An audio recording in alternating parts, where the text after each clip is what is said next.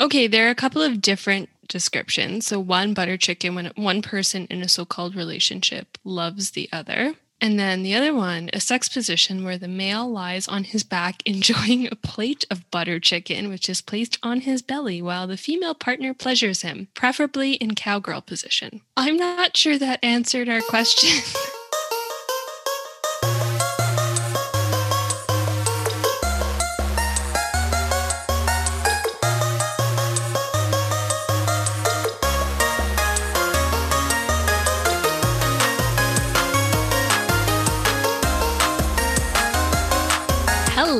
Welcome to I Made Her Watch, the podcast where two best friends force each other to watch shit that they wouldn't otherwise. Some people might call it torture, even. Some people for this particular episode of the podcast, yes, might call it torture. I'm your host, Vanessa. And I'm your host, Estefany. And this week on the podcast, I made Estefany watch Too Hot to Handle, the first three episodes. Yes, and those are three hours of my life that I think I will never get back. I just like to mention that it's less than three hours, but that's okay. No, no, no, no. Wait. Okay. I will clarify. It is was actually about three hours because I think it's about two hours and a half or so Okay. for the three episodes. But as I discovered, and I remember because you tried to get me to watch this during the summer, There is a backstory. 2020. here. Yes. I got, and I wrote this down. First attempt at watching during the summer, only made it to 18 minutes and 41 seconds before giving up. Episode is 41 minutes. So it is actually about three hours of my life. Because of the additional time that you watched it the first go. Precisely. Mm-hmm. Okay, okay, I understand. You know what? I'll give you credit, number one, because you got through more of the episode than other people that I forced to watch it the first time around and never forced to watch again. Uh, but this time, I do appreciate that you took the challenge on and watched three episodes. I mean, we'll see at the end if you would continue with this series, but I think I already know what the answer is. Yeah, but let's not spoil it for everyone. Maybe, maybe there's a plot twist. There could be. There could be.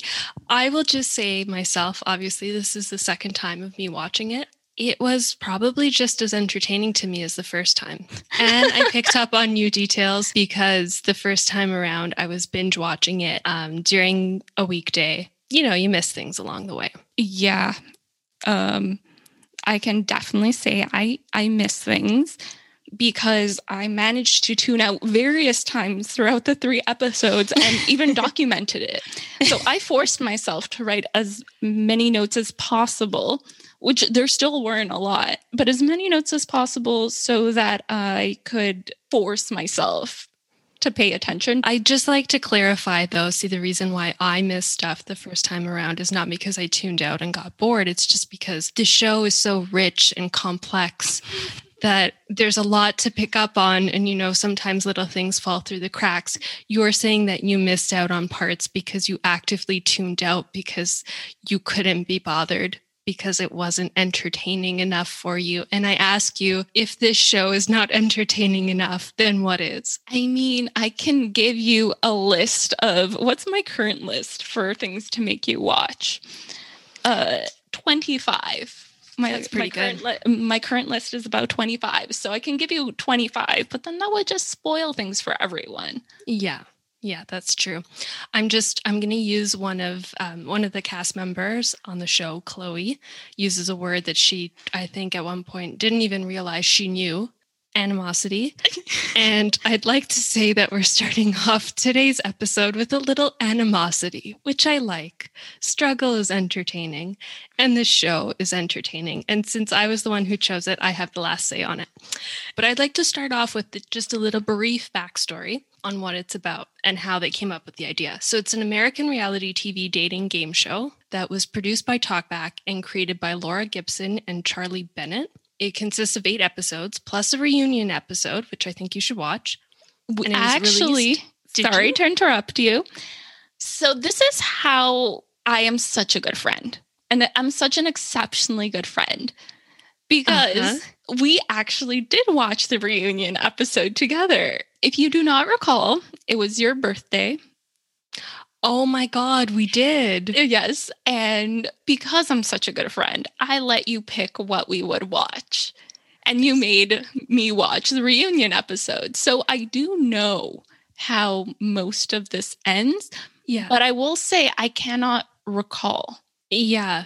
You know what? I mean, I only watched the three episodes now. Like, I didn't, on the second watch, I didn't watch the full eight episodes again. So I don't remember a lot of the details from later on. I know the gist of it. Uh, you know what? And I, you know, we should start giving out a disclaimer or something there are spoilers significant the, spoilers significant spoilers don't if you have never watched any of these shows or movies and you are planning to and you don't like spoilers don't listen to us now yeah. watch it first and then join us and then you can join in with commentary too on what you thought of the episodes and if you disagree with us. But just know for this particular episode of the podcast, I won't allow any criticism of the show? Oh, I, as 50% owner of this podcast, I disagree. If you'd like to be Team of Estefany, please don't contact me. Actually, we should put up some voting poll.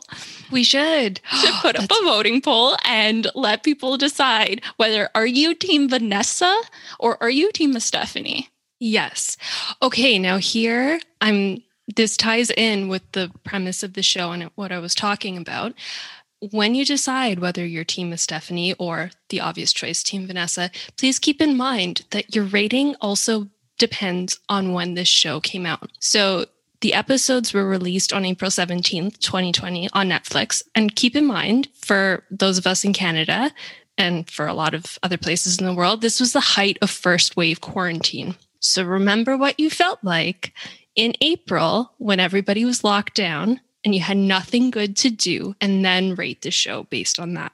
Okay, but let me bring this up. We are now in the second wave of quarantine, and it did not make me feel any better. Well, that's a difference of perspective because it made me feel just as warm and wholesome inside as it did the first time. I don't know if you're using the word wholesome correctly. Oh, I think I am. I'm about as confident about that as Chloe was when she used the word animosity, which that is she, to say about 79% confident. She added to her Chloe dictionary. I, yeah. I, something along those lines. And I think she adds more words along the way too. It's amazing to see her growth in the series. Um, So, the basic premise of the show is they start off with 10 attractive commitment phobic singles who meet up at this beautiful resort, this tropical paradise, and they make plans for a steamy retreat until this virtual assistant named Lana, who I'd just like to say their thought for Lana was Mary Poppins meets Ellen DeGeneres, which I think is the weirdest thing in the world. Oh, can I tell you what I named her in my notes? Oh, yes, please. No Sex Siri.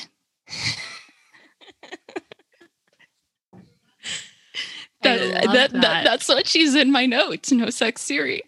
I feel like maybe we should call her that for the rest of this episode. I agree. I actually agree. Yeah. Okay. So No Sex Siri drops a bombshell on the contestants and lets them know that they're actually competing against each other for a prize of $100,000. And the condition is that they just can't have any sexual contact with each other for the duration of the show's filming, which the filming lasted between 24 to 25 days. So a little under a month. And the whole premise is they're supposed to learn how to form meaningful, deeper relationships and connections with each other instead of just going straight to sex. Now, the most interesting thing of this whole show to me, well, two things. Number one, the place where it's filmed is actually beautiful. It's uh, Punta Mita, Mexico. They scoured the world to find like the nicest tropical paradise. Um, and this place is really, really gorgeous. And the actual resort where they filmed is Casa Tau. It's a village that is available for rent people at a low, low price of $15,600 a night. I think that's a steal. You get your own personal chef. There's 12 bedrooms and 12 bathrooms. Not that the cast uses all of them, they're actually relegated to one bedroom and one bathroom to form close personal connections. Um, and it has been frequented by a lot of celebrities. So, like Leonardo DiCaprio, Beyonce, Jennifer Aniston have all stayed there. And actually, Ludacris and his wife stayed there right after the show wrapped filming in April 2019. No matter what my feelings towards the show are, I would not be opposed to go to this island Mhm. and try it out. I, I don't hold my negative feelings about the show against the island. So you're you just like to tell the creators, Laura Gibson and Charlie Bennett, if you want to send us for free to the resort, we'll take it. Yes. And at that point, we'll kiss your ass about the show a little bit more. I mean, I don't think I could kiss ass any more than I already am, but if Estefany could. Are you saying that they should try to convert me? I should be bought. I can be bribed. I think I can be bribed. $15,600 a night? I think so. Yeah, I can. Um, you know what? I can be bribed to bump up the final rating. I will tell you Oh. at the end how much I would bump up my rating if they gave me a free trip to this island. Wow, what a bribe that is. so, the thing that I find the funniest about this whole show is actually what it was based on. Laura Gibson was watching an episode of Seinfeld called The Contest. People who watch Seinfeld probably know this episode very well. It's a classic. It's the episode where George, Jerry, Kramer, and Elaine uh, enter into a contest to see who could last the longest without masturbating. And there's a cash prize involved. I think all the guys pitch in $100. Elaine puts in 150 for the bet because apparently it's a lot easier for women to go without masturbating for a long period of time. I, actually, I think at the end of the episode, we don't really find out who wins, but everybody's miserable throughout. Minus Kramer, who gives up very easily. He sleeps peacefully for the rest of the episode, and the rest of them have insomnia and are just completely miserable. But that's where she took the premise of the show. They wanted to age down the contestants who were on the show because she said an older person would have no problem giving up sex for that amount of money. But she's like, my 19 year old self probably wouldn't be able to resist the temptation. Seriously, for no, you know what? And this is a, slight issue that I have with the show is they keep on saying it's for a hundred thousand dollars, but it's for a hundred thousand dollars split between like ten people. It's actually not that much. I think that really skews how much effort you would put into refraining from any sexual activity. Yeah, absolutely. And I think what they did wrong in the show too is that like some of the people that they chose, and we'll get into this a little bit more Mhm. later, are people who are already making a decent amount of money in their current jobs. And $100,000 is just not enough of an incentive, especially if it has to be shared. Yeah, so I think it would come out to if it's shared about to maybe like ten thousand dollars per. I forget how Yeah. many people are actually in this. To be honest, It's difficult to say because there are additional contestants that are added in past the third episode, but then some of them also leave. So I'm not sure if it stays at 10 in the end, but there are 10 singles initially. But yeah, that's the basic premise of the show. And it came from one of the greatest, it's actually considered one of the best episodes of a sitcom, that Seinfeld episode. And it then produced one of the best reality dating game shows of all time. So it's not ironic, really, how that turned out. so if I remember correctly, and I actually do not. wa- I've watched bits and pieces of Seinfeld here and there, Mhm. but I've never been a Seinfeld fan. I've always been more of a Friends person. And if I remember correctly, Seinfeld is just meant to be a show kind of about shitty people. Yeah, that's the premise. They want characters who aren't particularly good. They're certainly not heroes. Yeah, and I feel that this show slightly recreates that aspect as well. Mm-hmm. Mm-hmm. I would agree with you. And again, it worked for Seinfeld, and it clearly works here. Maybe you don't like Too Hot to Handle because it's too much like Seinfeld, and you don't Ah, like Seinfeld. hmm. Uh huh. Ah, you know what? Yes, I'm gonna get so much shit for this for Yeah. not liking Seinfeld. Oh, yes. But I figured this out. I have a dislike for shows. I think reality TV shows where it kind of brings out the worst in people or they reward negative behavior. Right. So I have the same sort of feeling towards Survivor. I do not like Survivor. Oh, interesting. Yeah, because it rewards manipulative, underhanded behavior. And this is, I don't, they don't go to that extreme, but from the little that I have seen of this show, There's some, yeah, manipulation.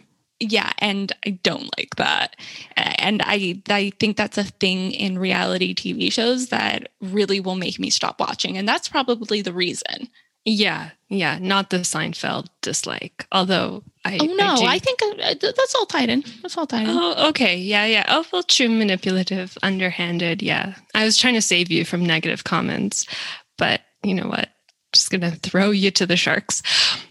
um, the thing is, I'm a manipulative and underhanded person. So I like this stuff. This all just plays into my character. This is great. I can confirm she is manipulative and underhanded. The fact that Estefany had to watch this again is evidence. I guess I showed my clear dislike of this months ago mm-hmm. from the very beginning Mm-hmm. after 18 minutes and 41 seconds. Obviously, that wasn't enough to deter this uh, second attempt at forcing me to watch it. So, episode one, entitled Love, Sex, or Money, we get an introduction to all of the singles who are going to be on the show. And I think maybe it would be fun to just go through first impressions. Oh, I do have that. I have oh, every person listed and what kind of stood out to me about each of them. Amazing. I started off with Lana, I know sex Siri, and I put this in quotation marks, helps with making emotional connections. um, I'm assuming there's a big reason why you put it in quotation marks. Nah, she just likes to stir the pot, man. She really does. Even like the assignments that she has for them or the dates that she provides for them. And like, you're purposely trying to get them more turned on by each other. It's not about creating deeper connections, it's about getting them hornier so that they'll lose money. Exactly. She is the producer of this show.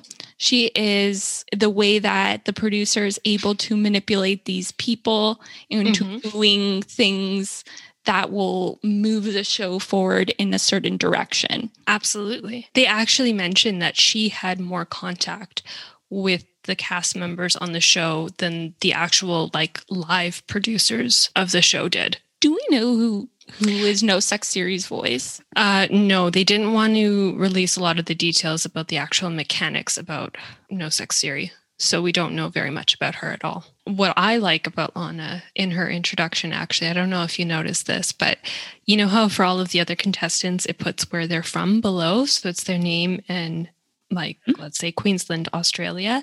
Lana's says factory, China. I. I didn't pick up on that. These are the details that the show's creators added in that really make the show so great and so well thought out. I will say that it, it, it gave me a chuckle now that you told me about it. There you go. That's all it needed to do. That's the nicest thing I'll probably say throughout the entire thing. It's not supposed to be groundbreaking television, okay? Although I would argue that it is groundbreaking television, but it doesn't have to be. Okay, so that's Lana. Chloe is the first one that we actually see on the show. Uh, she's 20 years old. I love that after saying her name and her age, the very next thing she says, whether this was edited to be like this or not, is I'm quite ditzy as well. And I think that sums her up perfectly. So I wrote down not the sharpest tool in the shed by her own admission. And she struggles actually for the proper expression for that. I think she says, not the brightest spark, and then she pauses and she doesn't know how to fill in the rest of that sentence. Uh, and that's pretty much all you need to know about Chloe. But I will say, by the end of the show, she's probably my favorite female cast member. Oh, interesting. Okay, you'll have to expand on this. You know what it is for me? She's just what you see is what you get. She's not particularly manipulative. She just seems genuine. I had actually a bit of an issue with some of Chloe's actions, Okay. a little bit. Uh, but we'll get into that. We'll get into that. Okay. Sharron is the second one who comes in. My favorite thing about Sharron is that he studies women and gender studies at college so that he can learn how to pick up girls. So I believe he also described himself as a feminist and most proud of his penis that he measures beside an air freshener can. Yeah, I wrote in my notes air freshener can penis. and I'll never forget that now. You know what? But I think that that introduction is not fully what he ends up being, No. from what I can tell. I feel like he's just so much more than that. Yeah, he is. He's actually a lot deeper than his intro would lead you to believe. The third person who comes in is Haley, and she is exactly, I think, what she comes across as in her introduction. A sorority girl. Yeah, dim witted. I'm not saying all sorority girls are dim witted. but she is. just- like the stereotype of what a sorority girl is, yes. there's something that I want to know about her introduction. hmm So, what happened to this girl that broke her neck falling off the roof? Oh, yeah. Yeah, that's, I mean, possibly paralyzed. that's I- not funny. I really hope not. I really hope not. It's just so casually thrown in there and just never mentioned again. No, no. I, I feel like that should be a traumatic experience. I don't think Haley has many traumatic experiences overall because I don't think Haley cares very much. She does care about someone, one Yes. person in particular, I Yeah. feel. the fourth and fifth contestants to walk in are Harry and David.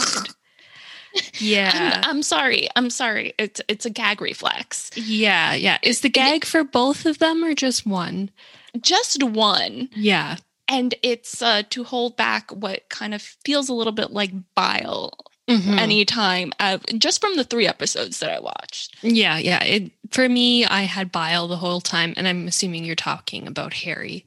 Yeah, and I could and I caught on that yeah pretty quickly. It's something that shows its ugly head. I mean, in the first episode, I'm pretty sure. I think I can't have to. I can't. They're all kind of mushed together. I think it's the second episode, Okay, the major yes. incident that happens. Yeah. But um, it's very early on in the series. And so, Harry, a couple of interesting things about him. he DMs celebrities. He's had zero success so far. He's very young, and you could tell just how immature he is at his age.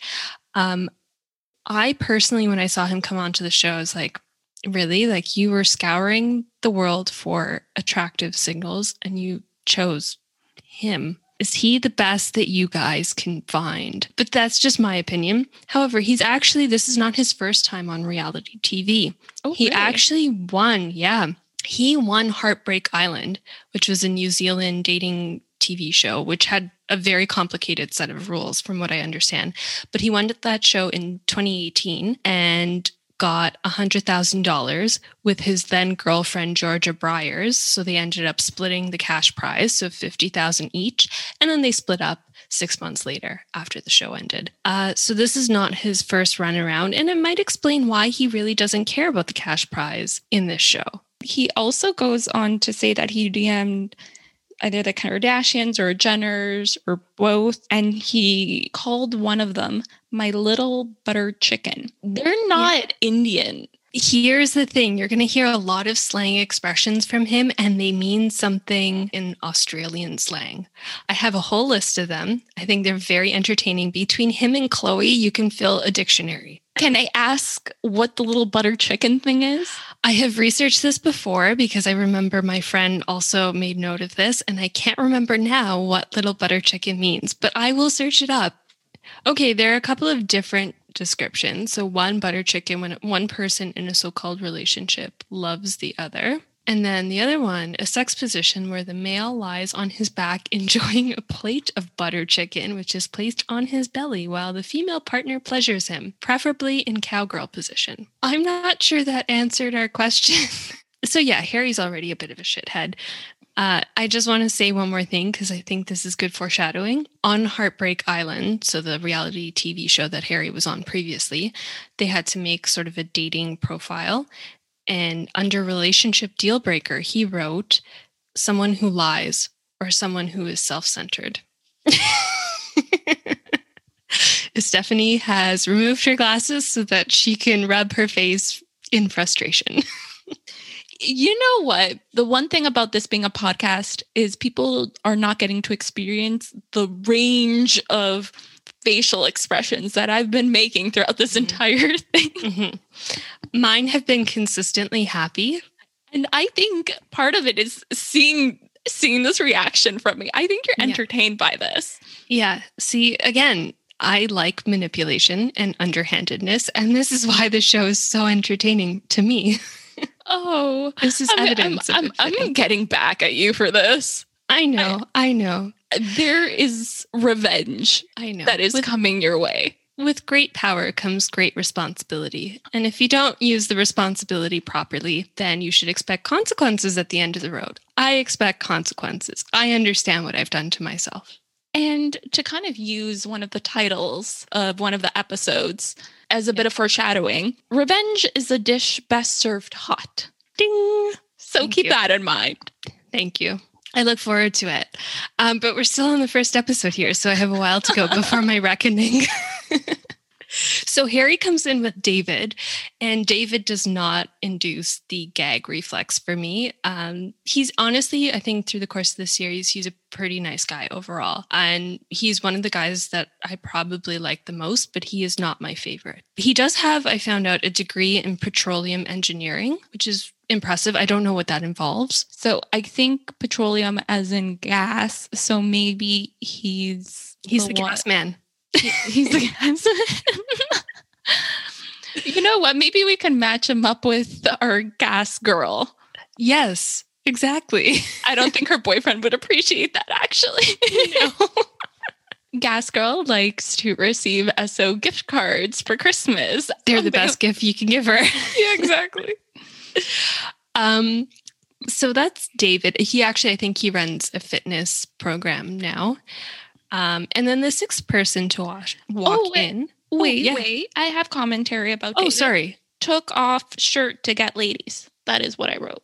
Yeah, yeah, that's there's right. there's not much substance to it, but uh, I I wanted to let everyone know what my first impression is. yeah, that would be fair. That's a good first impression, and I think he made a good first impression in doing so. Yeah, because I think he went on to remove her shirt. Mm-hmm. Mm-hmm. Yeah, no, I do remember him like topless. I feel in that first scene. It didn't take him long. No, That is when he's- immediately. he has nothing. Well, actually, the only other um, thing that he seems to resort to for flirting is putting sunscreen lotion on people, which, if you're an individual like myself, would not work for me. That would be an immediate turnoff. Who do you think you are trying to give me sunscreen? oh yes, so I guess to help the audience get to know you a little bit better, you have an aversion to sunscreen. I do. This is going to come up throughout this ep- throughout this series. Actually, there's going to be several comments about this. Yes, so Vanessa likes to bake herself to a crisp Yes, whenever possible. But like, don't think of that woman with that super leathery skin.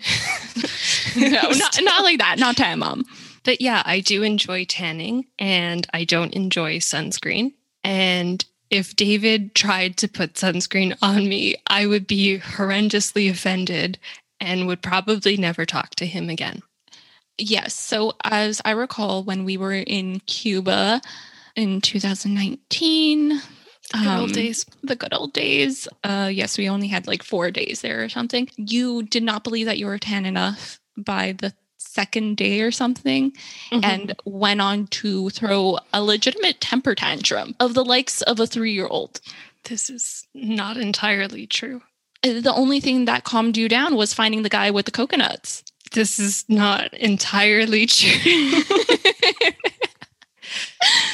yes, the coconut man made me happier. Yes, I was very upset for a good reason. No, I did not throw a temper tantrum like a three year old.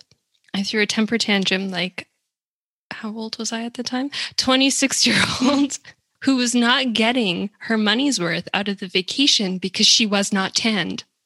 and then we went on to get a slight uh, slight food poisoning Mhm. By the end of the trip.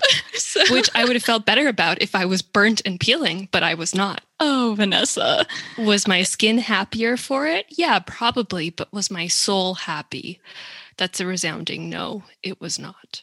People do not follow Vanessa's example. Use sunscreen. There is a thing called skin cancer. It happens. I don't want to give a bad impression. Um, but I want to say that there's at least one of our listeners out there who also doesn't believe in sunscreen.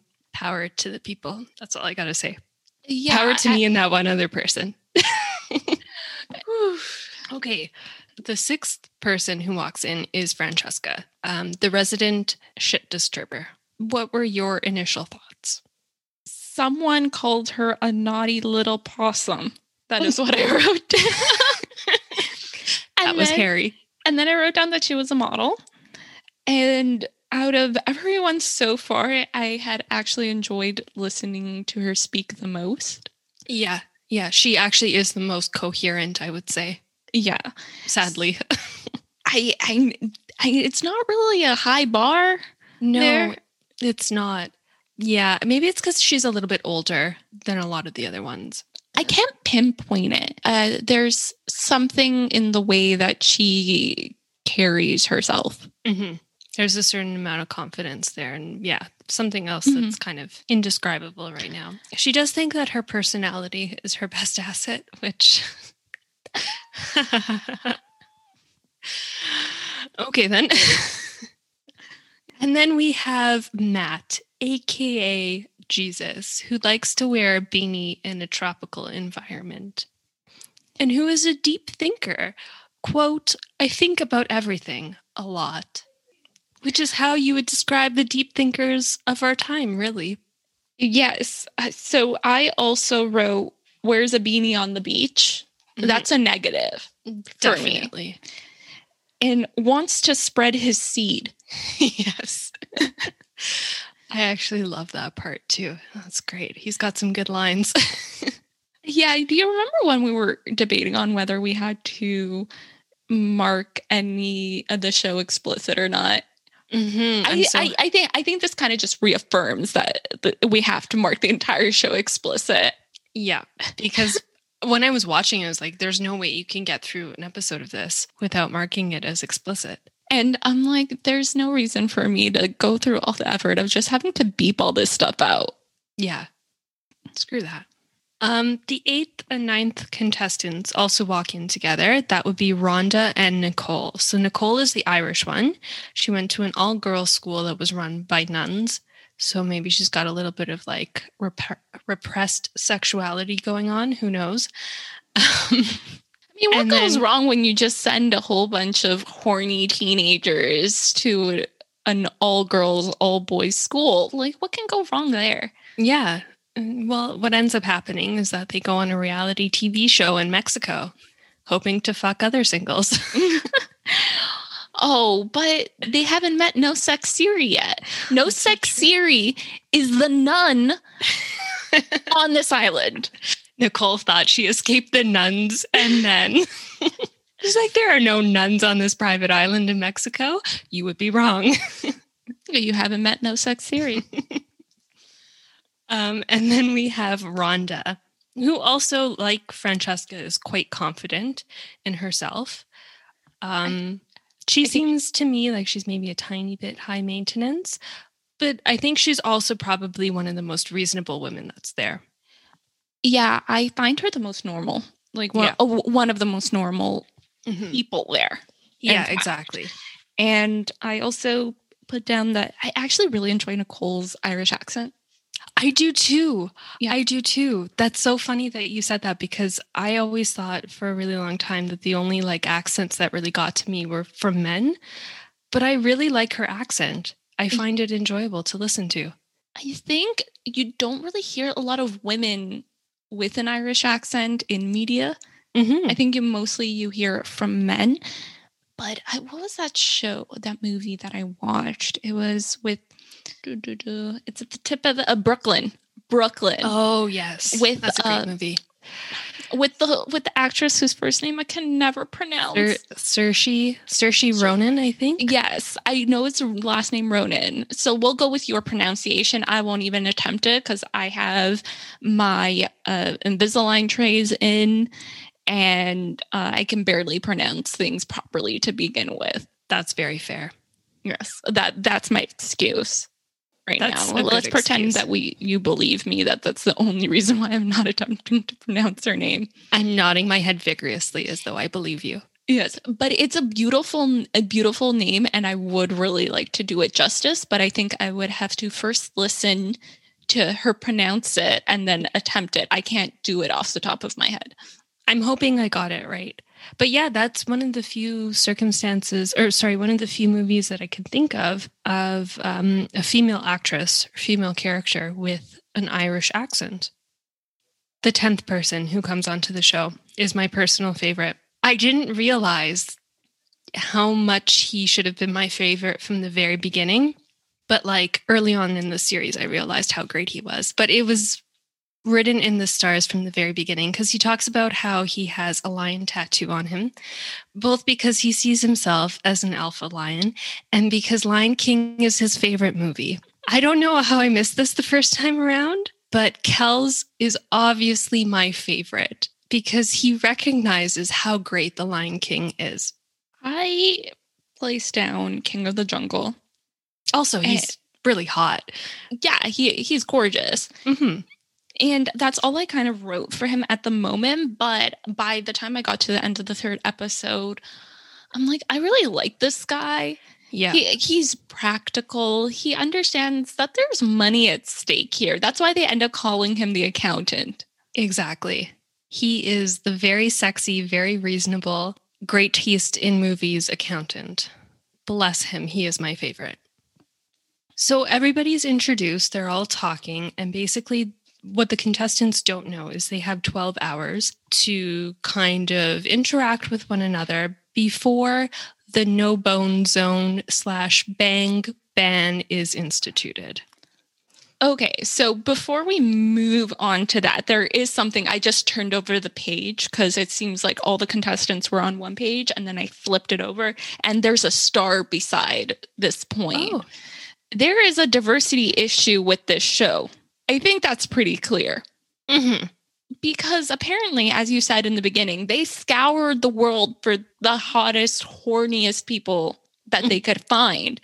Yet, I would say about 70% of them are white. Mm-hmm. Yeah. There's, I believe, three black castmates. The rest of them are just white. Mm-hmm. It's white from like the US, England or Australia. Yes, that's it. Literally that that that's it. And I have a hard time believing that this is an accurate representation of what they said that they were looking for. I actually wrote down the exact quotes because I always watch things with subtitles on them, so I was able mm-hmm. to write it all down. So obviously, we found the hottest, horniest, commitment phobic swipesters. I I how, and I wrote down, how did they measure each one of these qualities? I'm curious. The social scientist in you. uh, yeah, yeah. I, I, guess I guess that like master's degree serves for something, right? it comes in handy a couple of times. My professors would be so proud of me. So that, proud like this is what I'm using my skills for at the moment. I mean, initially it's very true. Initially, they'd be upset with you for watching the show in the first place, but then they'd be so proud. they'd be so proud of your ability to critique it. you know what? That makes me feel happy now. Yeah. I mean, I don't want to test this out. So I really hope none of my professors are listening to this. Please, if you're a teacher, Oh no, we shouldn't exclude anybody from listening. We're trying to get our listeners above 2.5 yes. people. So we've gone up a bit because our friends have expressed interest in listening to this. Mm-hmm. Expressed but, interest slash been forced to, much like the premise of this show. Actually, I was my I was telling my mom because I finished editing the first episode last night. Uh, yes, I know it took me a long time, but I also had to learn how to edit but my mom still doesn't understand the concept of a podcast and exactly what we're doing. Um, and she's like, I want to listen to it, but I don't understand it and I don't watch the same things that you watch. Mind you, my my mother, she speaks Spanish mainly. We speak Spanish yeah. at home. And th- th- that's another issue so I told her, I'm like, Mom, just I'll send you the link and you just press play and do whatever you want. We just want the view. Yeah, you don't actually have to listen. If you'd like to listen, by all means. But if you just like to press play and then leave it be and like put your phone on mute or put your computer on mute, that's perfectly fine too. Speaking of mothers, no sex Siri. yeah. Mother, nun mm. Um what is it like an AI system that gathers and analyzes all your behavioral information Apparently. and then uses it against you to tempt you into conducting yourself in a sexual manner. Mm-hmm. Mm-hmm. She's a very tricky little woman. Yeah. Mary Poppins wouldn't behave like that. Just saying. No. It's a poor reference. Um, but she lets all of them kind of interact and we get to see who's pairing off with who and where the relationships are likely going to develop. So we already see Rhonda is interested in both David and Sharron. Uh yeah, so this is the point, the 18 minute and 41 second point where I tuned out. I wrote tune out point. And this was not planned. I had tried to keep a mental note in my head as to where I had tuned out the first time. And I realized when I tuned back in that I had passed the minute the 18 minute and 41 second mark. Oh. So I went back and I realized I had tuned out at the exact same moment. it was just as boring to you the second time around as it was the first. That's sad. So we see them start to break off and interact with each other, and David goes to talk to Rhonda. Here is where the professional Tanner in me is very upset. David goes because it's his only move with women to apply lotion on Rhonda's bum. Admittedly, she has a really nice ass. My issue with this scene is that she's not in the sun. I rewinded the whole scene. I went back over a minute to see if maybe in the beginning she was in the sun and then, you know, by the time they filmed the end of that scene, she wasn't. There was no sun on her body. She was in the shade. And he's talking about how she's burning up. And she's like, Oh, yeah, thanks for the sunscreen. I was going to like cook. Where's the sun? How are you cooking? And that was a waste of sunscreen lotion, number one. Number two, now she does go into the sun. She's not going to get a tan because guess what? She's protected from the UV radiation. that the real crime of this show now that Yeah, they made I was the sunscreen. I was very upset by this. So, as nice of a guy as David seems, fuck David. Okay, so Vanessa, I'm Mhm. gonna tell you this. Yeah. I do not think that David putting sunscreen on Rhonda was because he was afraid that she was going to burn up in the sun. I think, and hold on here, Okay. I'll listen. it was an excuse to rub her body. Just a guess. Just a Okay. guess. Mm-hmm. Mm-hmm. Here's here's my issue. If he wanted to rub her body, why didn't he just bring tanning oil? you can also rub somebody's body with tanning oil, and you're not the douche who's applying sunscreen on somebody who doesn't need it. While we're at it, I just want to say that another reason why I really like Kelz, he um he's the accountant, he likes the Lion King, and he's a bum person. And I'm like, well, I I've got a big bum. Come here, Kelz. we can bond over the Lion King and the butt stuff. Vanessa, are you like hitting on Kelz via podcast? no, I mean if he's listening, yes, but no. Um, okay, so David makes his play at Rhonda, and then who knows how much longer after, Sharron makes his play at Rhonda. And to me, it seems like their conversation is a lot easier. yeah, they do seem to have an immediate connection. I think you can tell me better than I can recall, but from what I remember in the reunion episode, did they end up together or were still together at that point? Um, that's a Or- very good question. I don't know if they were together by the reunion point. They did break up eventually, but I'm not sure if it was before the reunion or if the breakup happened after the reunion. Oh, okay. It didn't seem to be fair, like a, a very contentious breakup. It was more just they live in different states in the US Mhm. and the distance became a problem. And I think Sharron's mother was sick and like all of that kind of added it. Oh, okay. But they do, to me, it seemed like right from the beginning, they had a bit of a stronger bond. And like you said, an instant connection there. And they do kiss in that scene where they're talking, that first scene of them just talking one on one. Um, and that's kind of, this is before, of course, the bang ban begins. So it's allowed. It's allowed. They haven't lost anyone any money as of yet. No, they don't even know that they're competing for that cash prize.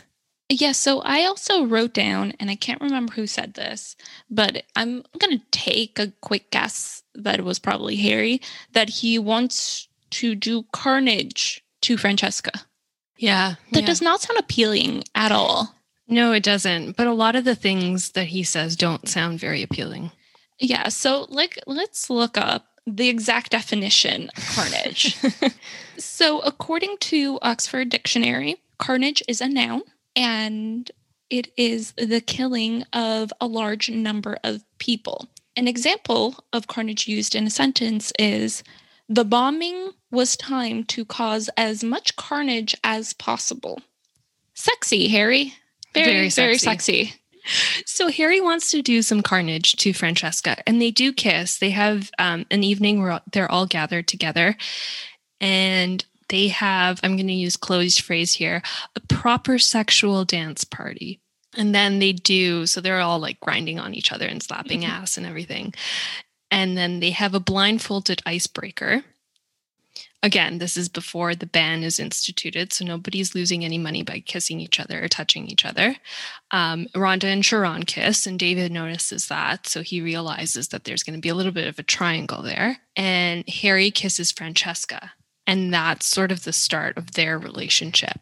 And then I also believe that when Harry was blindfolded, Chloe was the one that went up and kissed him. And Yes. he had to guess who it was. He had picked Francesca. Yes. Chloe was not happy about this, vi- visibly was not happy about this. And uh, this is something that I, I focused on because it, I think, definitely impacted a bit of how she viewed Francesca going forward. hmm Yeah. But I also did write down something else with regards to Harry. Harry just needs to. Does he understand what's coming out of his mouth? No, he doesn't. He never does. Okay. So he wrote down that he has a boyfriend dick. Yes. Not too big, not too small, and it looks pretty. hmm Girls fall in love with it because they realize it's maintainable. Oh I want to show you something on that note because this is the perfect time to do so. I'm going to share the screen. So, oh, Harry developed merchandise for some of his greatest sayings. The website is called naughtypossums.com, arguably his greatest phrase from the show. And we have here a series of hoodies, sweatpants. Most of them say naughty possum, but then you have boyfriend dick. And my favorite of all, the boyfriend dick condom featuring his face on the wrapper. Don't you think it's brilliant? Oh, and then we have Naughty Possum trucker hats. Honestly, I can see a trucker wearing this hat. It's not even surprising to me. So, when I first discovered this, number one, I think it's a brilliant marketing strategy. But number two, when I discovered this, I showed it to one of my friends. And they asked me if I was going to buy the sweater that said boyfriend dick. And I said, Of course I will. I haven't yet, though. I'm going to be honest. I'm disappointed that you haven't. But at the same time, I do not want to contribute to the Harry Fund. I feel you. Yeah, I agree. That's also why I wouldn't buy from his merchandise. Although I kind of wonder about the quality of those hoodies. Like maybe it's a very fleecy, nice one. Who knows? Yeah, yeah, yeah. I'm, I'm, I'm, I'm sure you want to check the quality of the sweater. That's Mhm. the primary reason why you would want to purchase this. Yeah, I'm also kind of wondering like that condom, is it a package of condoms or is it just one? It's just one.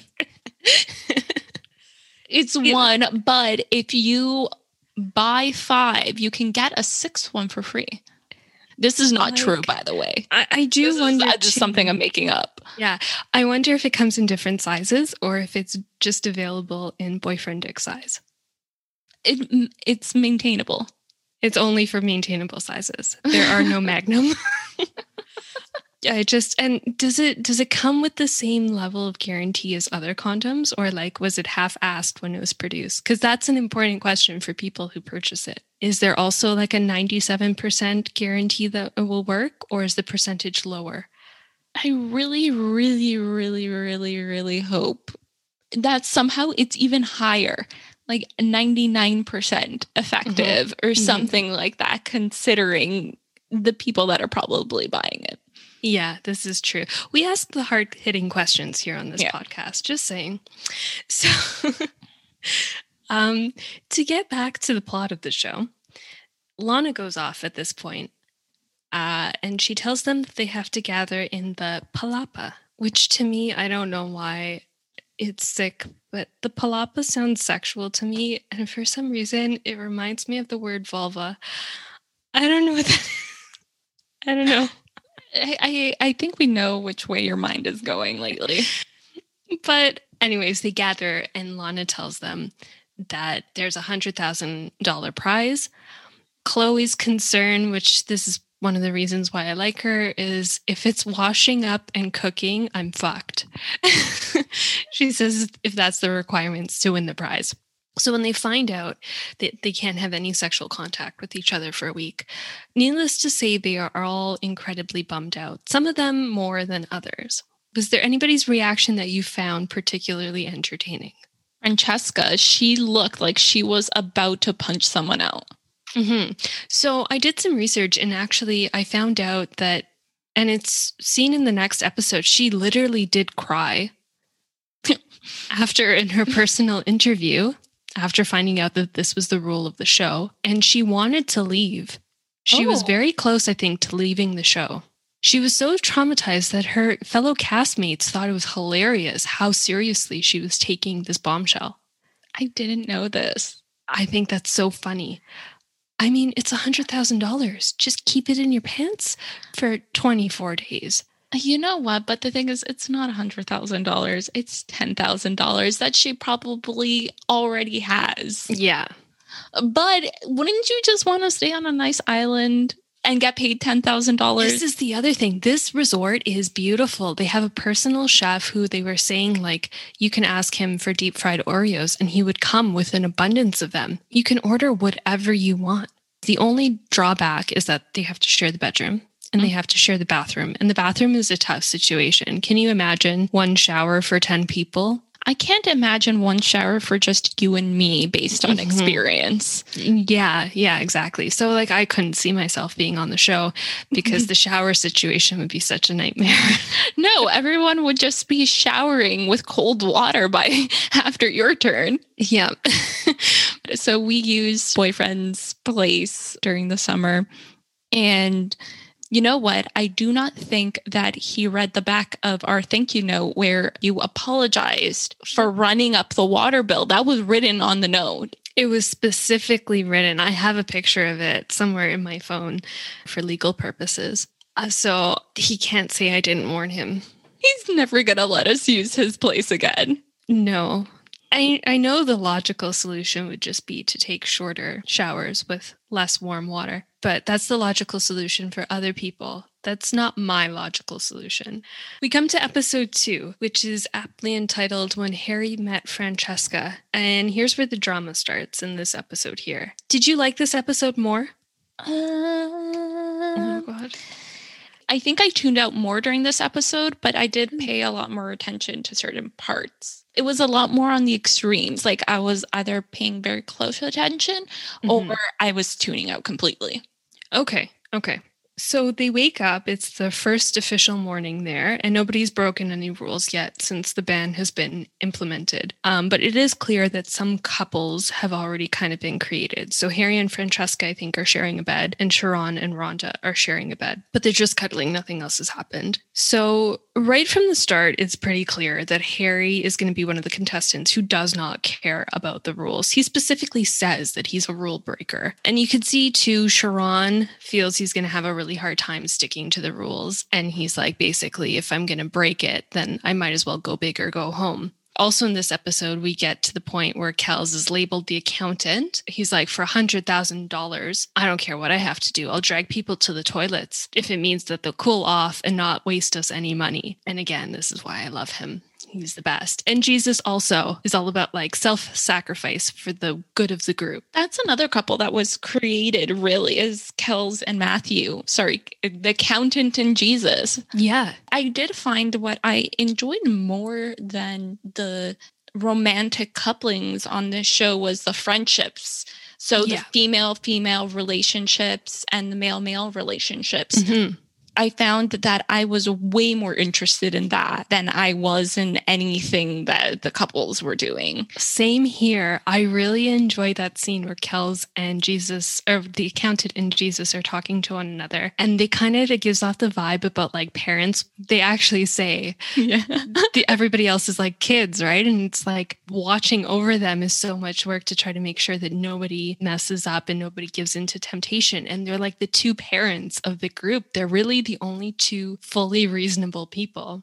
Um, and then you get other friendships like Chloe and Nicole seem to be pretty close throughout the series. And there's one thing that Jesus says um, when he's talking to Kelz that if you watch the rest of the series, you'll kind of see how this plays out. He says, How long can I see the good in people who only do things for their own selfishness?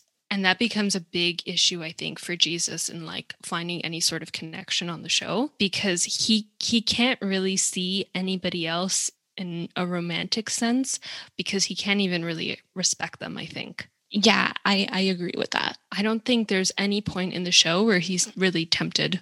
Considering the criteria that he used to pick the participants on this show, Mm-hmm. he did not seem interested in anyone at No. all. The most sexual interest that he shows is actually in No Sex Siri. You know what? Actually, I think I did write that down that he was flirting with No Sex Siri Yeah, at he one point. He loves No Sex Siri. Actually, just a funny side note this is also not his first time on a reality TV show. He was on, I forget what season, of America's Next Top Model. He finished in 10th place. He looks very different in that show. Oh, He's he much more clean cut, short hair. He doesn't look like that beachy surfer hipster kind of guy. Mm-hmm. Very attractive looking, actually. But yeah, that's not his first time on a reality show. That's interesting. I, I did not know that. I was going to say Sharron and Rhonda Uh-huh. talk for a little bit in the early afternoon, I guess. And Rhonda seems to be a bit more reasonable. She looks like she kind of wants to hold off, not just for the cash prize, but also because she wants to really test the relationship and see if there's something more meaningful there between her and Sharron. Sharron doesn't quite see it the same way. In his words, memories, aka sex, are worth more than a $100,000. And that's like the first, I think, time that you could kind of see the difference in opinion between the two of them. They're treating this social experiment a little bit differently. Yeah, you can really see the commitment phobic personality trait of Sharron Yeah. in that moment. In fact, I think out of all of the contestants, he's probably the most commitment phobic. Can you correct me if I'm wrong? But I think he explains at one point that he is that way because he got cheated on. Yeah. So he said his ex actually left him for his best friend. That would do it. Yeah, he has some serious trust issues, and understandably so. And it's interesting out of all the like they're all supposed to be commitment foams to a certain mm. extent. But of out of all of them, I think to me his is the most understandable and the one that gets the most of my sympathy. Yeah, definitely. I feel that it deepens his character. I mean, he's a real person, right? But I Mhm, feel like yeah. everyone on the show is playing a character or playing a caricature of themselves. Yes, absolutely. Um, Sharron and Rhonda to me are the most genuine couple, I would say. Mhm. Like their connection is definitely the most genuine. And they're much more sympathetic as people because of like the little details that come out here and there along the way. So those two have talked, but we also have Harry and Francesca, and this becomes a pivotal moment. So they're talking. Harry basically says that in order to see if his heart is in the right place, he has to have sex. to him, this is the most important litmus test of whether their relationship can continue. Some people would argue otherwise, but for him, this is very important on day two of knowing her. And so he basically says, like, I want to have sex with you, and we should also kiss. And he leans in. He's the one who initiates it. He leans in and kisses Francesca, and she obviously doesn't object. Uh, no, she doesn't. But despite him, and I will emphasize Harry, him, he's the one that leaned in Mhm. and he's the one that was kind of advocating for them to break the rules. Yeah. He later goes on to tell everyone that it was the other way around and throws Francesca under the bus. hmm Yeah. So he tells the group of guys about what happened and he gives a really sad excuse for an apology that has three parts, and two of them are just justifications without really acknowledging any role that he played in his wrongdoing. He says basically, I'm very young, so you should forgive me because I'm very young and stupid, and because anybody else in my position would have done the same thing because she's hot. I have my issues with Harry, which probably explains why I wrote fuck Harry in all caps and then underlined it. That's fair. Uh, but what really frustrates me is how they paint Francesca as this manipulative person and character. Mm-hmm. While on the other hand, Harry just gets to slide by. Yeah. And I understand Francesca's frustration at the beginning and wanting to get back at everyone, which we'll, yeah. we'll get to, because she got thrown under the bus and then everyone decided to gang up on her. And at this point, I understand going forward why they wouldn't believe her, but they had zero reason to think that she was the one lying about this. Exactly. And the motivation behind, I think, them believing her versus not believing her on the women's side, it was they were jealous of her because all the guys found her the most attractive when she mo- first entered. Yep, I would agree.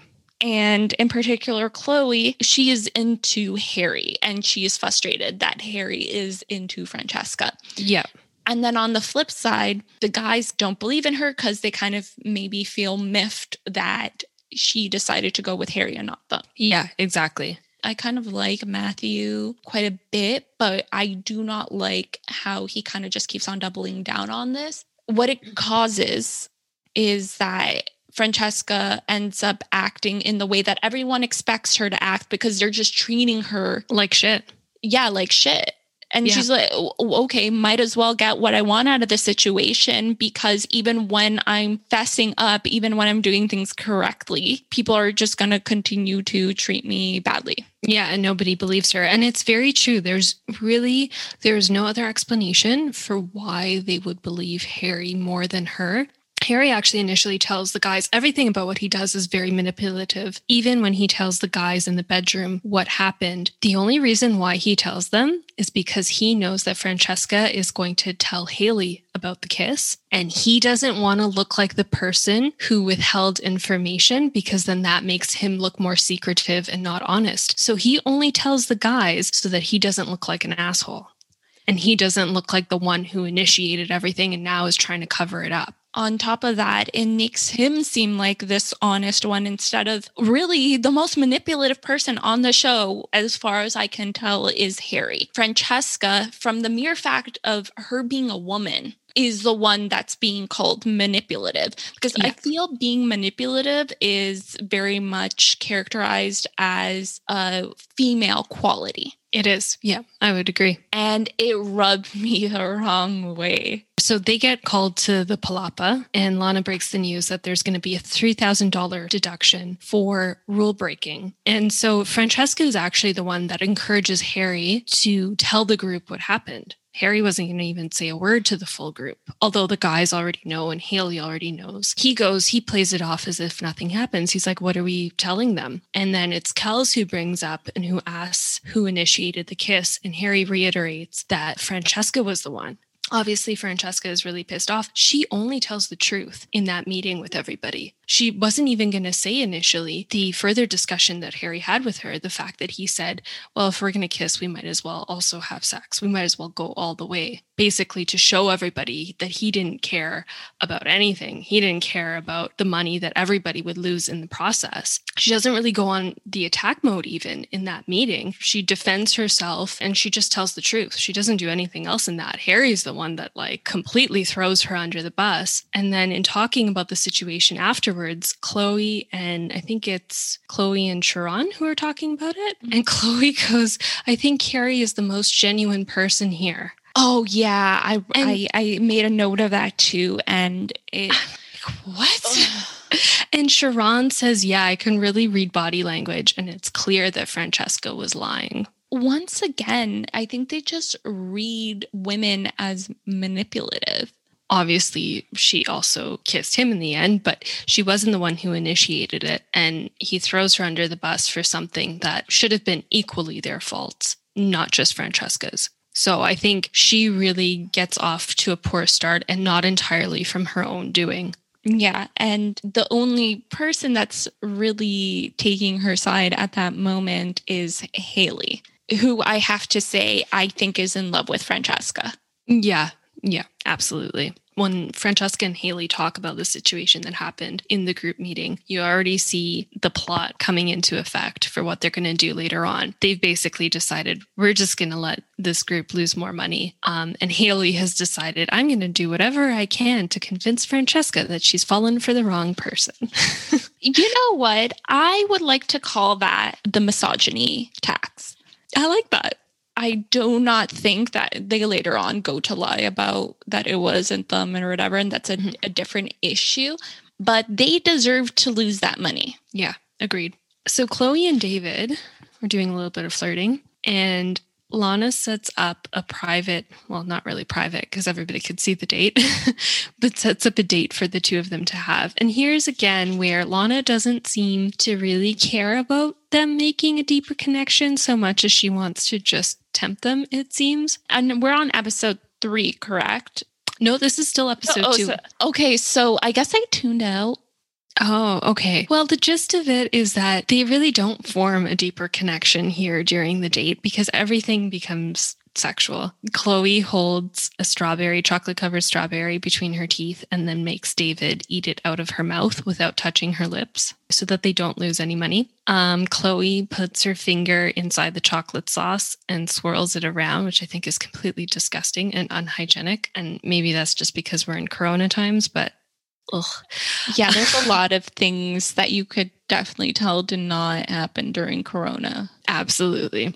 And during the date, um, Francesca is watching for most of the date, and she's just getting angrier and angrier because everybody seems to be supporting this connection between Chloe and David. And she's upset because she's thinking, well, nobody supported me when I took an interest in Harry. And then they all kind of shit on me afterwards and blame me for something that was like equally our faults. So she definitely had a right to be upset. And frankly, there was no meaningful connection between Chloe and David. Harry, in the meantime, in his infinite wisdom, has decided that he's going to sit in the bedroom and do nothing because he figures that Francesca will magically get, to quote, the carrot out of her ass and leave all of the BS behind. The BS, may I add, that he created.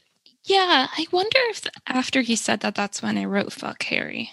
Mm-hmm. I think that would be a good time. Mm-hmm. No, no need to maybe go and if you really like her, go and talk to her and apologize for the mess of a situation that you created. No, I'm just going to leave her a little bit of time to think to herself and to get over it. While he takes zero accountability for number one, kissing her, and then number two, lying about it to the group and then turning everyone against her and then painting her as a liar. Absolutely. So Haley and Francesca talk again, and here's where they decide to uh, make a decision that loses the group more money. I honestly, at this point, I did understand where Francesca was coming from. Yeah, me too. Like I said, I call that the misogyny tax. I think it was fair. So the two of them kiss so that the group can lose an additional $3,000. I'm going to be Kelz right now. The first Francesca and Harry kiss cost the group $3,000. So they went from $100,000 down to $97,000. And this second kiss between Francesca and Haley cost them another $3,000. So now they're down to $94,000. Yes. So we're at $94,000 as of the end of episode two which is pretty good. How many days do they have left though? So the filming lasted for 24 days, and I could tell you that the amount declines precipitously. I mean, I'm not surprised. So we end on this kiss, and then we go to episode three. Revenge is a dish best served hot. This is something that apparently I will find out more about at the end of this episode.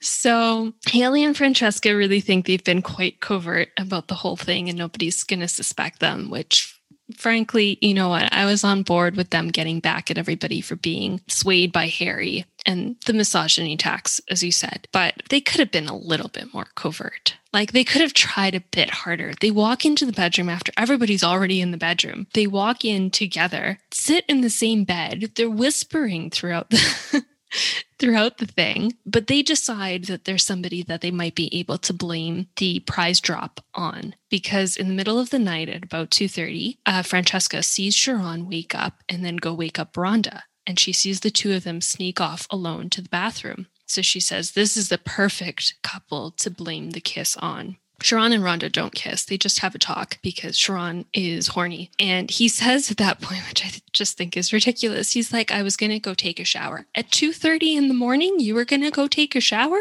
Sure, buddy. And he's not sure how long it could last. Keep in mind it's day two. Oh my god. day two. Are you kidding me? So the next morning, Lana still hasn't announced that the prize drop has happened yet. I just want to make a little note. Chloe and David are still talking. Their relationship is not going to last very long at all. In fact, I forgot they even had a relationship because it was so short lived. But Chloe is wearing a bikini that I really like. I just wanted to make mention of this in this episode. It has see through straps. And the whole point of this is so that you don't get tan lines. And the only tan lines you're going to have are like the little triangle pieces, uh-huh. right? But you're not going to get the line. You should invest in one of those. I looked it up. It's on a website called Opoly. I'm pretty sure that's where she got hers because it looks like the same shade of yellow. I never knew about this until this show, but like it's really revolutionizing the tanning game.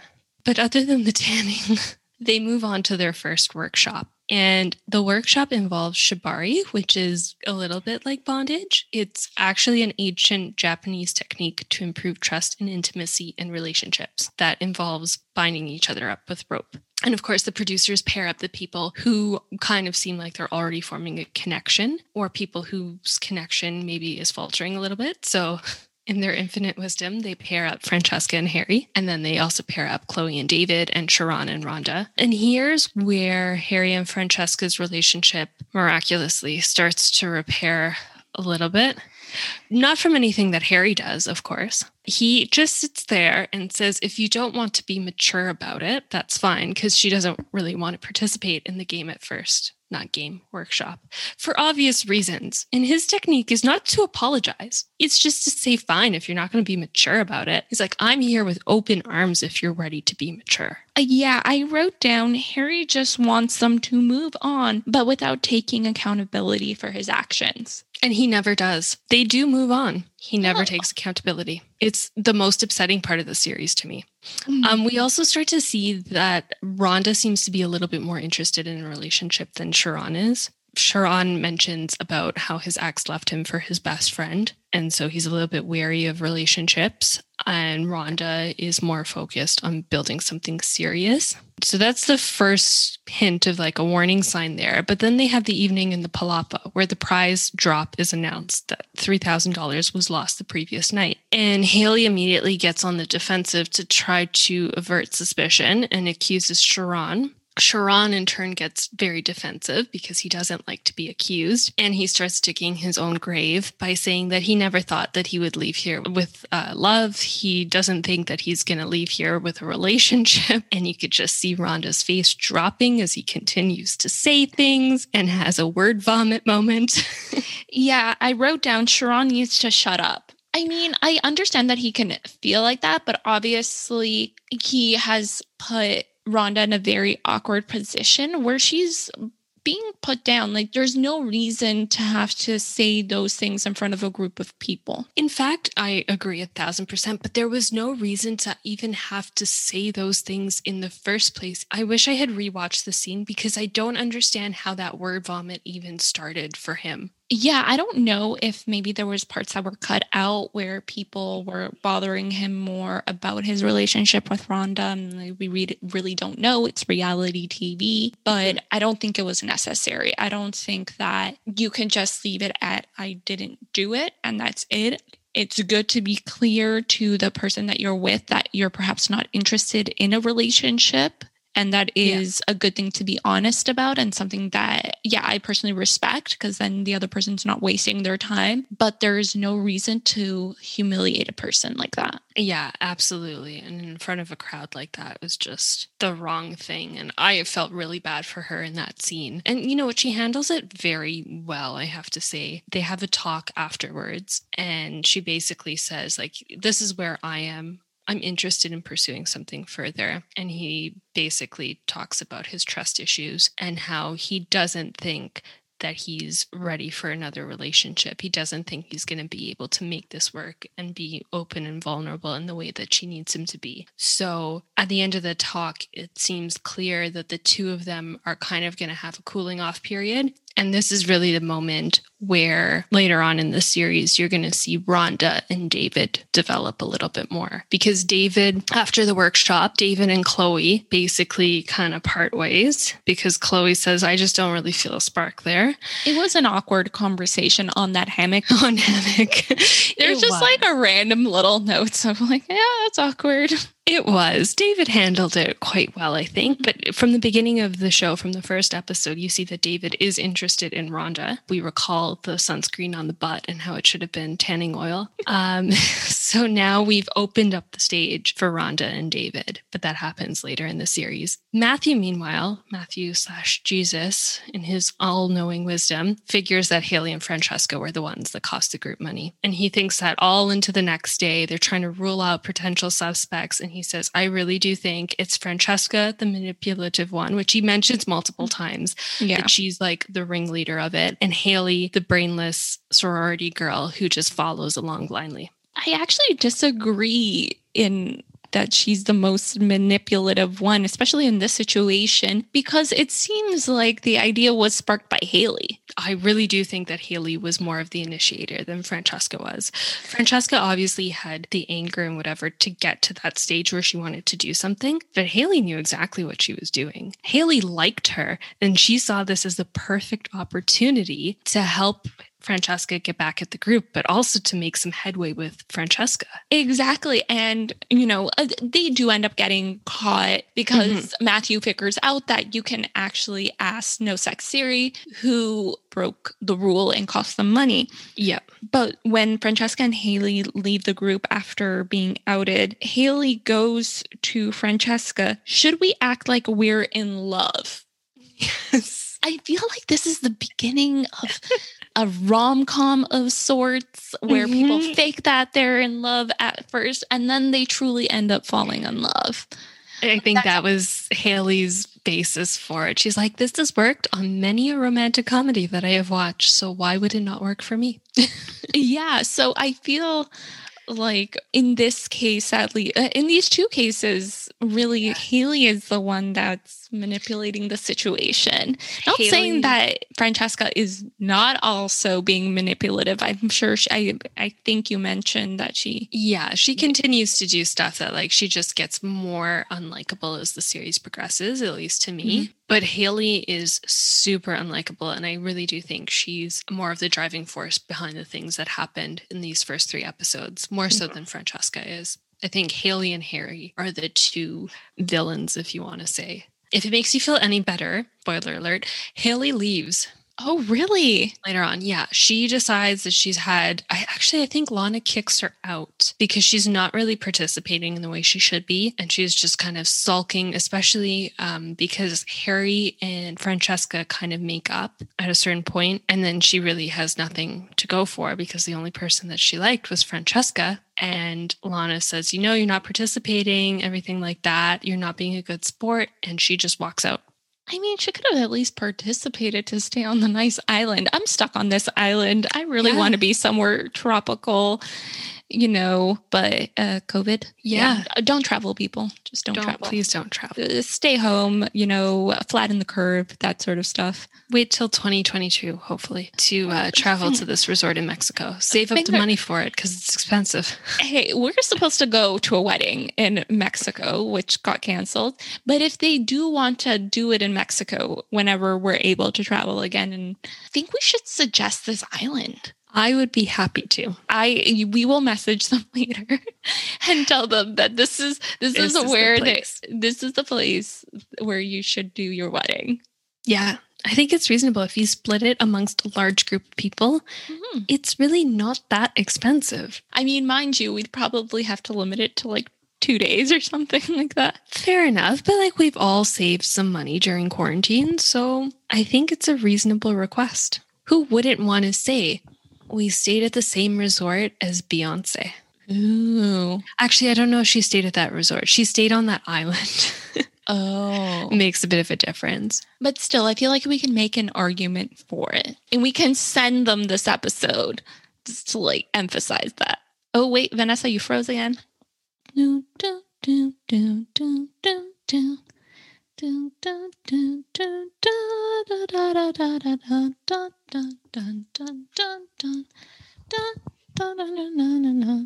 So, this episode ends with a new contestant being introduced on top of all of the drama that's already happened. So, we get Bryce, single number 11, who I can confirm stays to the end of the series. He plays the piano not well. He sings not well. I can tell you this because he actually does this during one of the later episodes, and it's probably the most painful thing to watch in the series. Chloe, though, is immediately interested. I wrote down boat and piano on beach mm-hmm. because there's a montage of him on the beach playing the piano Yeah. and then rolling around in the sand with the water hitting him. Yeah, it's very painful. Yeah. How old would you think Bryce is? I think he's like 40 or something. He's our age. What? He's, I think he's 27. At most, he's 29. He's in his 20s, but I honestly think it was 27. Oh, wow. I, I was not expecting that. I would say maybe like 35 or something, youngest. And he seems like he's going to be a bit of a rule breaker. He says himself that he doesn't care for the rules. Oh my God. Who does he have that in common with? Hmm. Hmm. Harry. Harry. Maybe that's why Chloe likes him. It's just another Harry. Yeah, exactly. Um, she loses interest in him after a while, though. Yeah, so I wrote down so excited, almost done, exclamation mark, underscore, underscore. And I think that brings us to the end of the third episode. I'm sure you're so enthusiastic about it right now. Actually, this is the happiest you've looked. the entire- Yeah. entire time. Yeah. Wow. Way to contain your. Mind you, as I, I, I'm also extremely hungry at this point, and True. we have sopa de frijoles, um, so a bean soup in the kitchen right now, and I'm really excited to have that. That sounds very good. I'm, I'm kind of thinking about that right now. So that that's part of the excitement, but also that this has come to an end. I'm going to give my brief review before I ask for yours. Okay. My brief review is going to involve slang that I picked up during the course of the show. Ooh, yes. So, number one, if I had to give it a numeric rating, I would say 10 out of 10.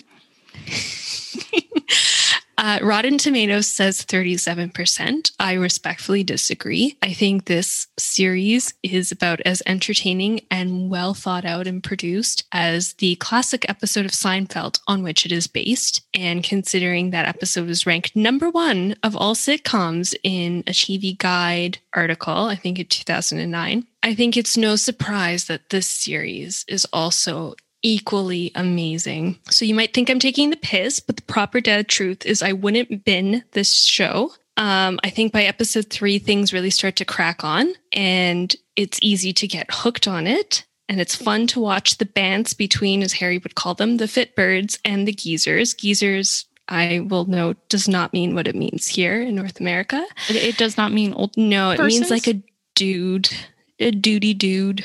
And of course, my favorite naughty little possum, Kelz. Hi, Kelz.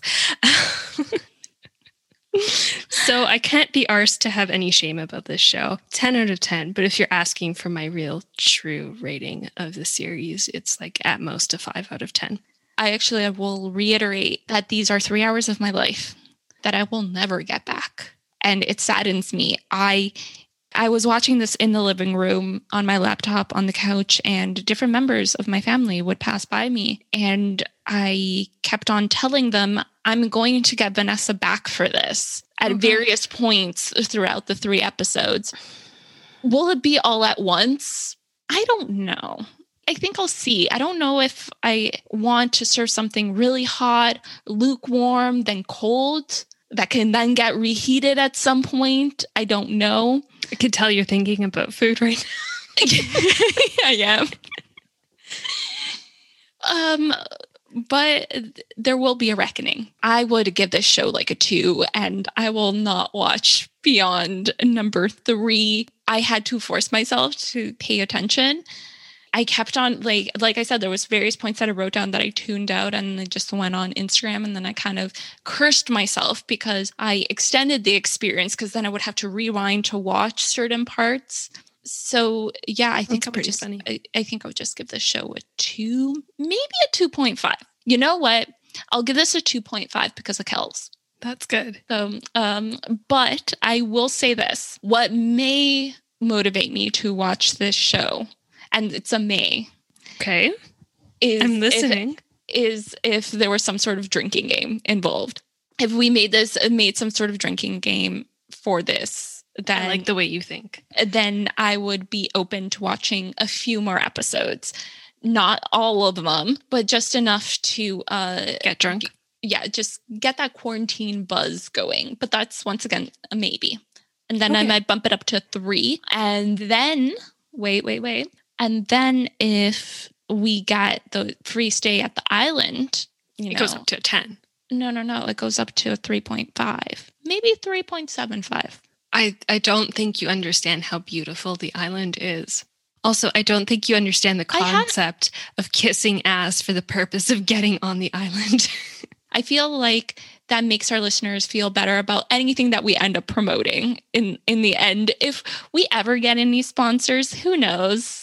Mhm. You know, that if we're actually saying that this is a good product, it is a good product. That's a very good point. We're going to be objective about it. Well, not me, but you will be objective about it regardless. And you're not going to break your values just to promote something. Yes. I like that very much. That's very much like Kelz.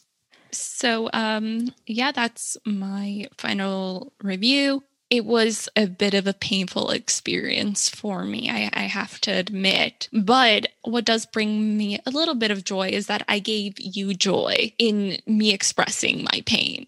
Yeah. Yeah, that's true. But I know I would not rewatch this.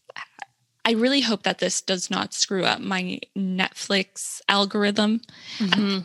particular about no one else but myself using my Netflix account to watch things, Yeah. like my profile, because I I like the suggestions that I get to be something that I would actually like. Yeah. And that's reflective of your tastes. Yeah, so I'm very sensitive. So that's the only I- thing. I truly am sorry if it does affect the recommendations you get. I, I, don't believe you.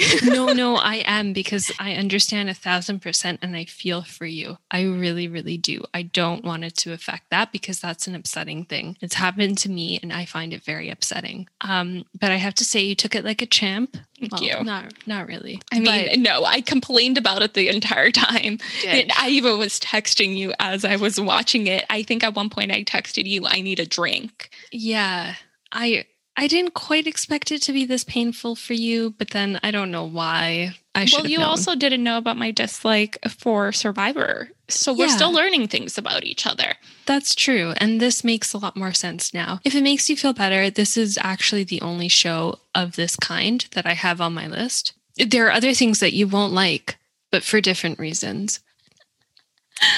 Oh. So, but the other ones that you won't like are well rated. Oh, okay. Okay. Yeah.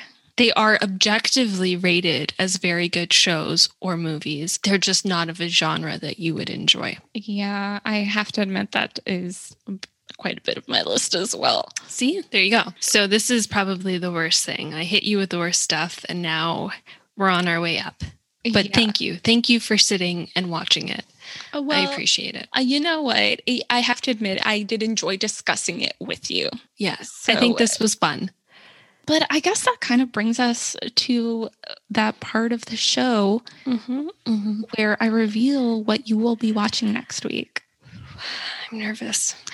Now, this wasn't not my original choice for this week, but then something happened. I watched some YouTube video that I will go more into uh, next week, and that made me think about this show. But then also the fact that I wanted to slightly get back at you for this experience, Fair. this ordeal. So, are you ready? No, I'm going to pee myself. I'm so nervous. Okay. Now, Vanessa, Mm-hmm. next week you will be watching The Vampire Diaries. Oh, no. no. Yes. Oh, I wish I left the house more often because maybe there was a chance that I get run over by a truck or something and not have to watch. Yeah. You see, I very much enjoyed uh, maybe like the first three seasons of this show. And then I kind of stopped watching it. And then I went on to watch the two spin-offs and I'm still watching the sc- second spin-off of the show. But when I thought about how could I get my revenge, I thought of a genre that you disliked, Mhm. something with about the same episode length as Too Hot to Handle, you know, just to even things out.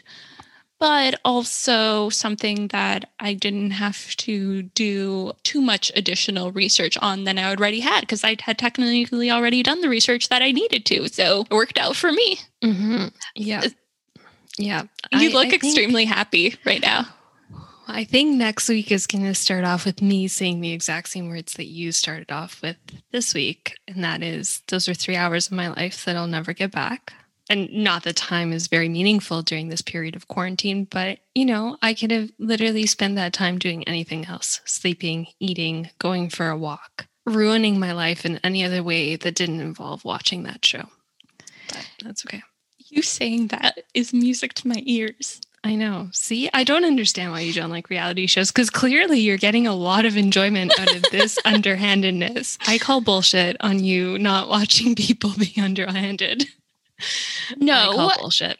well, no, I'm okay with fictional characters being that way. I think I have mm-hmm. more of an issue with people, like real people being that way. Okay. I don't know if that makes like that Yeah. seems to make a difference in my head because I feel like so many people on TV shows are manipulative, but it seems to bother me more with real people that they're supposed to be themselves or act like themselves. Well, I am not excited. I don't think I'm going to be excited next week. But I will. But you will be excited. So you will make up for the lack of enthusiasm on my part. Honestly, I have to say that is my genuine reaction. What I just said earlier, I did not expect that at all. If I'm being honest, didn't expect it. I actually didn't expect you to name a show that I really so actively dislike having to watch. I am so giddy with joy right now I, because now you know how I felt. Folks, revenge is not a tasty dish. no. But right now we will go and actually have some tasty dishes. Yeah. So we will see you guys next week.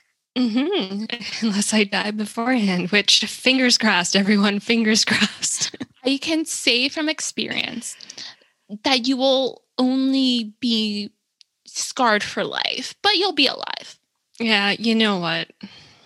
It's not like there's that much going on right now, anyways. Looking on the bright side. Well, we'll see you guys next week. Bye. Have a good one. Bye.